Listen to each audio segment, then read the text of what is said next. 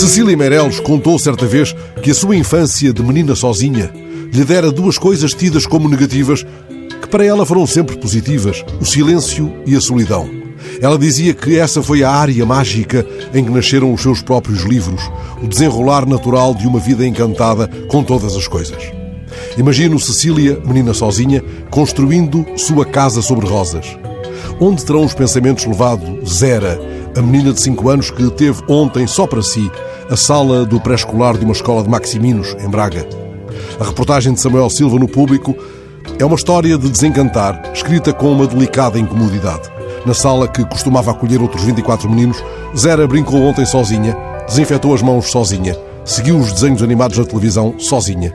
Foi sozinha ao refeitório, onde as cadeiras são cor de laranja, regressou à sala onde as pernas das mesas são amarelas. Para a semana há de vir outra menina.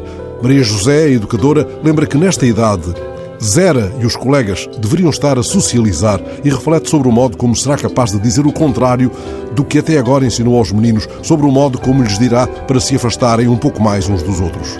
O repórter escutou noutra escola, em Estrada, Ferreiros, a frase da educadora Alexandra Paz: Este silêncio não é normal. O silêncio das escolas quase vazias. Lembrei-me de um outro caso, antigo de mais de uma década, na aldeia de Vinhas, para os lados de Macedo de Cavaleiros. O único aluno da escola da aldeia propôs à professora: Vamos imaginar que aqui há outros meninos. Chamava-se João. Que terá a vida feito dele?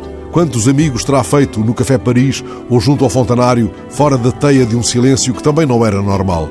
Quantas promessas no Santuário de São Gregório ou na Capela do Senhor do Bom Caminho? Quantas sortidas aos caretos de Podense, ao Moinho das Olgas, ao Azibo, ao Rodeão com Grelos, na moagem do João do Padre? Vamos imaginar que há aqui outros meninos. Uma casa sobre rosas.